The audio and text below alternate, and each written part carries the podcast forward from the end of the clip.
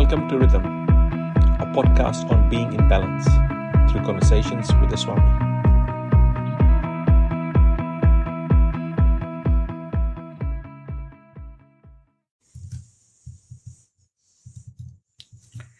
Namaste, Rhythm listeners. My name is Sunil. I'm with Swami Tadananda from the Ramakrishna Vedanta Center of Auckland, New Zealand. How are you, Swamiji? I'm good, Sunil. How are you? I'm good. Good, Swamiji. In the last episode, we were talking about breath. You explained about deep breathing, and you said you'd cover off rhythmic breathing a bit later. We also just slightly mentioned rhythm, which is the name of the uh, podcast. Shall we continue from there? Sure. So, yes, let's talk about this wonderful idea of rhythm. It is a very ancient Vedic concept, which later on became translated or expressed as dharma, you know. So this dharma regulates the life and everything. But in its earlier form, it was called rhythm. Rhythm denotes that underlying principle behind the whole universe at a subtle level which is responsible for maintaining harmony and order. If you watch the universe, you see it's not flying out in a chaotic way in all directions. There's a rhythm, it's a, it's a balance and a rhythm of things happening in a cyclic way. So, your daily cycle, okay, your lunar cycle, how so many systems are controlled and regulated by that, your annual cycles, then you will see around the movement of the planets or the moon going around the sun, uh, the earth, earth going around the sun, galaxies, solar system. Everywhere there is some order. Some order. Oh, yeah. That's right. Yeah, Okay. So the Vedic sages, when they could detach themselves from the physical world, or detach their minds from the physical world, and tune in to the higher dimensions of this existence, universe. By universe, I don't mean the physical universe only, that finite, and finer dimensions, layers after layers after layers. Swami Vivekananda says, look, look at this atmosphere. At the lowest where it's touching the ground, it's densest. But as you go higher and higher and higher, it becomes finite, and finite, and finite. It's very high. It's almost like, almost like space. There's no, yeah. Okay, and of course, yeah, yeah, all air molecules are not there, but it sort of becomes thinner and thinner and thinner gradually. In our science, we ex- give different names to different uh, heights, uh, stratosphere, ionosphere, whatever sphere. They're not actually lines. It's just for convenience of communication. At the end, it's one atmosphere.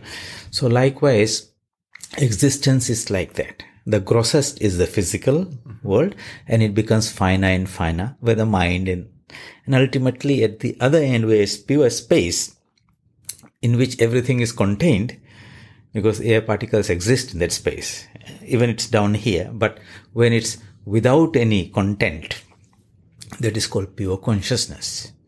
So unlike our physical and material scientists who are trying to understand the mind activity and consciousness from the point of view of this physical body as if the brain produces the mind and the mind produces consciousness. The Vedic teachers, they said it's the other way actually. We're putting the cart before the horse here. That's why it's not making sense. Even if you're looking for the God particle, or blasting some uh, atoms and all those things, spending billions of dollars, you're not going to get anywhere because it's the other way. So they say the ultimate reality is pure consciousness, chit, then it becomes energy. Okay, Shakti. And that energy has got different variations. At the highest level, which is called a Parashakti, it is at a very pure high energy state. And it begins to become diminished, lower and lower. And at some stage, it becomes uh, experience as the ego. A little, little down, it becomes experiences what we are feeling in our mind space thoughts and emotions and then it comes down to this gross world uh, where we have got these devices embedded in our body, uh, sense organs by which we are able to pick some of those energies, uh, which are light for eyes and sound for the ears, but they're X-rays and microwaves which we can't pick. Okay. What I'm trying to say, there is a whole spectrum of energies in which we also are energy and we are operating at a very Gross. gross low level. So when through deep meditation, the mind can be raised and freed from the grip of the physical body and it can dwell in that subtle level, which is the mental level. And exp- it experiences a different world. It doesn't experience a person there. It experiences an idea that has materialized as the person. The subtle ideas behind every manifested form, they're called shabdas in the Sanskrit language. It's the blueprint which manifests. For example, the blueprint of an architect becomes a building.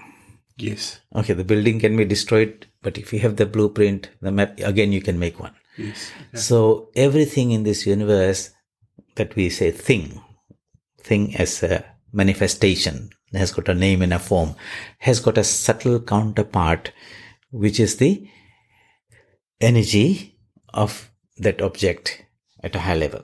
So likewise, the layers and layers of our being. Yes. So physical body, mental body, and we call the spiritual body, and ultimately is the pure consciousness. So as the as the rishis when they meditated and raised their raised their minds above the the pure gross level, they would have. Is it very similar to saying that you're changing your frequency? So Yes. you know you're watching TV and you're watching a particular channel, and then A higher channel. and then you want to change it to a different channel, you would change your frequency. Yeah, it's like your uh, another very nice way to say is like your, when you're operating through the body, it is 1G.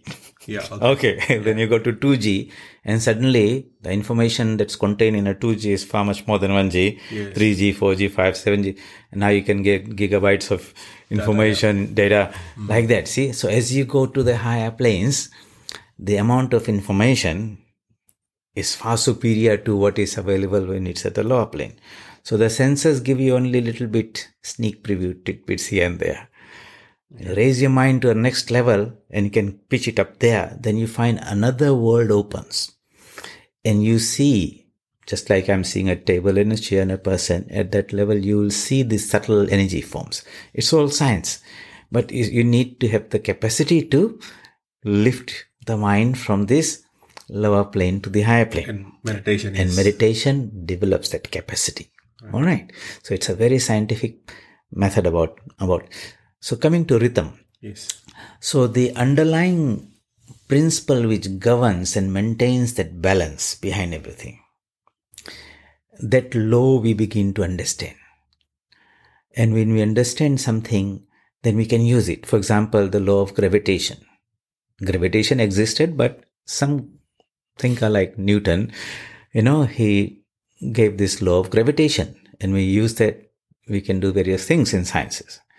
So there are very fine principles and uh, the law by which they function they are discovered by a, at a at the physical level by gross scientists or at the spiritual level by spiritual scientists. They are seekers of the truth both one at this lower level the other one in a higher level spiritual level you might say mental level. So so coming back to this rhythm out of which the word rhythm sort of has come let's observe that within us. So if your whole system is in a beautiful rhythm that means the whole organism of our body is, is a sort of a amalgamation integration of so many systems digestive system nervous system muscular system all this is when they are all beautifully integrated then you are not even conscious of your body everything is flowing but if you have a little bit of indigestion you see how everything is now thrown out of balance Yes. and you just can't do anything you know everything is now Yeah. held back there You're running low in energy uh, until you recover see Hmm. recover means you had moved away from that health state of perfect health, Centered. yeah, you, you have moved off, you know, Yeah. and now you're trying to get back to it. So when you are dislodged from your perfect state, it creates what is called stress. And anxiety is that feeling, am I going to get back into it or not? Okay. And we recover, then anxiety disappears. So like you pull a string, a spring, it creates some tension and you let it go back to its natural state, then all the tension disappears. yeah. So that point where everything is in a perfect, harmonious, beautiful, peaceful way, that is within us. But not at the physical level or mental level, deep at the spiritual level. And we actually have moved out of that center, so to say, and trying to remain, uh, maintain our identity at a physical level. Because I'm a physical being, I'm trying to maintain this body at every instant. New cells are being born, old cells are dying, but the whole bundle sort of keeps on uh, continuing. And so long I can keep on replenishing it, your body looks it growing. Uh, but at some point it's not able to replenish and that's when you see all the signs of aging hair becomes white skin becomes wrinkled at some point eh, organs will begin to fail and then it's not able to recover it will just collapse so in a physical way we see physical systems. At the mental level look it could be something an inner conflict. Behavior what you like and or what is being you're being forced to do uh, do not resonate. So you have that internal conflicts. And people suffer because of that. You're not hel- happy with yourself. All right. So what has happened? You're not in rhythm. Your actions are not in rhythm with your inner constitution why because something is disturbing you from there uh, look at in a family now if all the members in a family are in a beautiful rhythm then there's peace and harmony there ah, a couple of brothers and sisters, or an extended family, or the neighborhood. But if one goes off the tangent slightly for whatever reason, then you see how much disharmony, unhappiness, stress, tension, all those type of things happen there. What we're trying to understand is look, there is a natural, beautiful state of being individually, in a family, in an organization, hmm. in, in a country, in this world, in this universe. Hmm. So layers and layers and layers of different degrees of complexity are there. And this world is actually is a lost balance. All right. And you'll find some upheaval coming in one point, disturbing another one.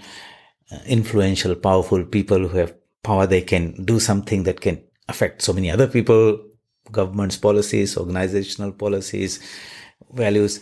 So the world will constantly try to throw you off balance. The individual tries to regain their balance. Somebody asked Swami Vivekananda, what is life? And he gave a beautiful definition. He says, life is a constant struggle between the forces inside and the forces outside. The outside forces try to throw you off balance and the inner forces try to regain that balance. So long we are able to regain our balance, we survive. Hmm. When we can't, then we die. For example, some virus might enter into me. Okay. The reaction is how good is your immune system? Hmm. If it's strong, well, maybe you'll be not develop any symptom or it makes you sick for a while, but then your defense mechanism kicks in and you regain your health, you overpower. But suppose one cannot overpower that virus that has entered, like COVID came for many people, very weak immune system. And so they got overwhelmed and they passed away. So, so the wonderful rhythm behind this whole universe, if we understand that the natural rhythm of this whole universe and synchronize ourselves with that nicely, it helps us maintain our inner balance. Hmm. So, in just like in physics, we understand two violins that are tuned together, same, kept near each other, and you play on the first one. Somehow, that energy from the first one is transmitted, and the second one will vibrate together. So, why? Because they are in rhythm, in tune, and therefore it's able to draw that energy to itself.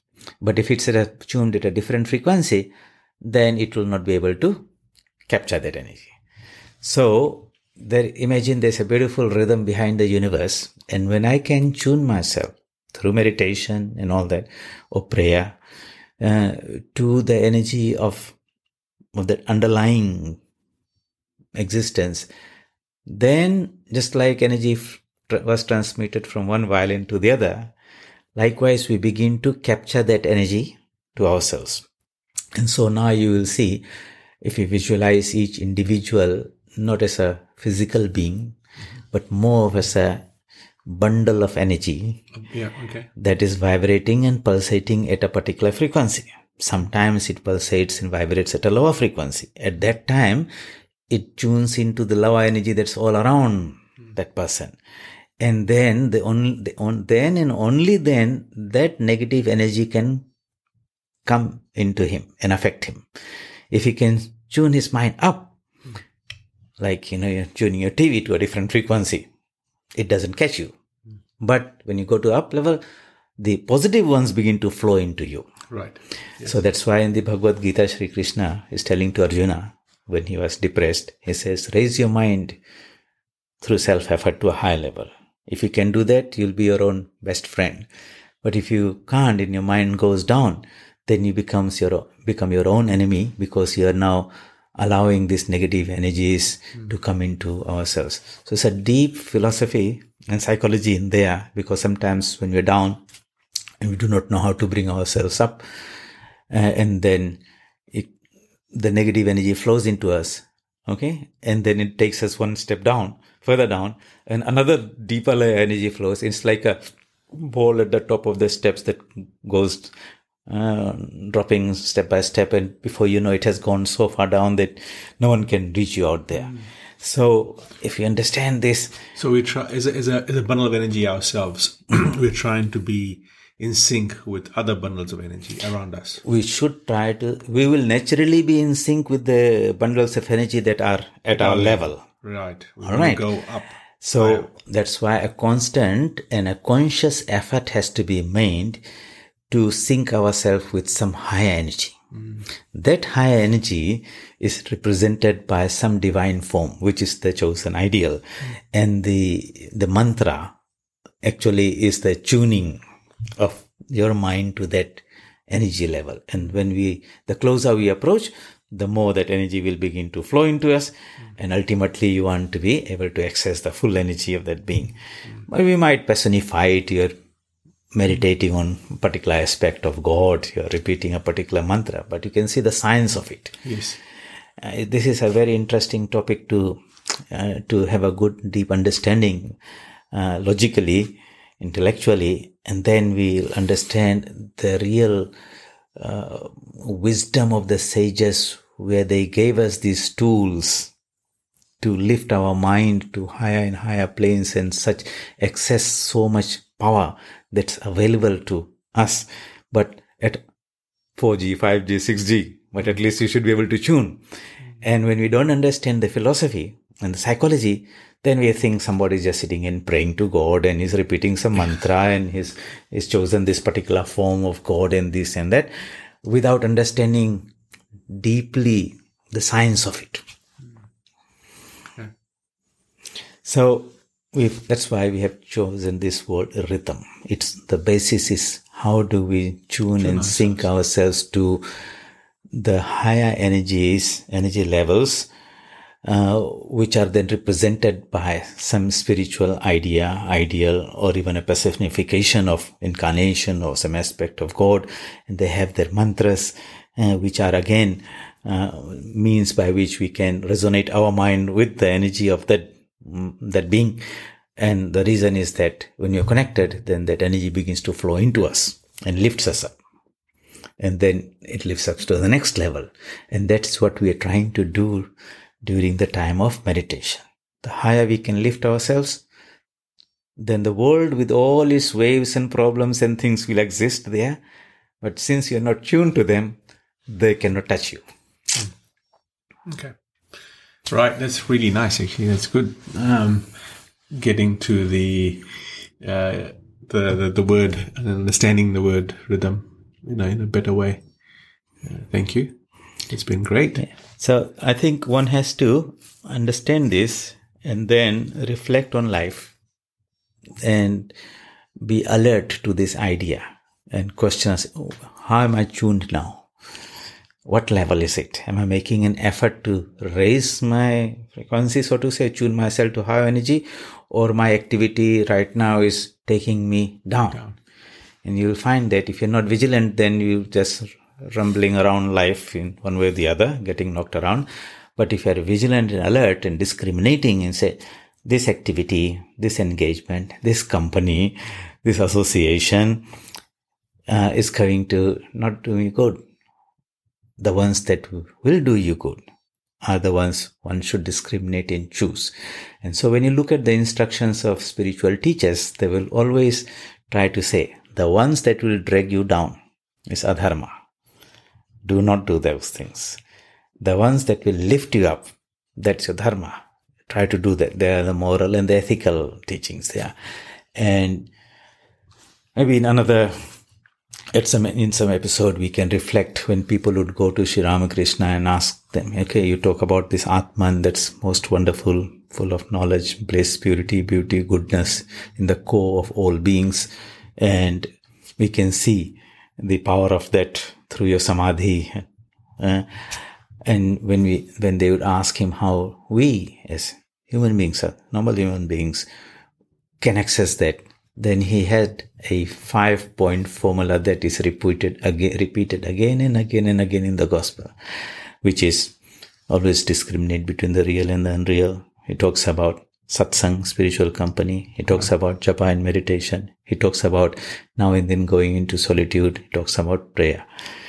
And we can understand all these five teachings in the light of the, the, the principles we are discussing today. Yes. And then it becomes very, very scientific. Yes. And when it's science there, then we, you know, it gives a little deep conviction and I'm just not Yeah. believing in doing it, but I understand to some extent. Understand why I'm doing But I want to experience mm-hmm. it. Right. No, that's that's great. I think we've run out of time today. So thank you. That was that was great. And we'll see you next time. Thank you. Most welcome.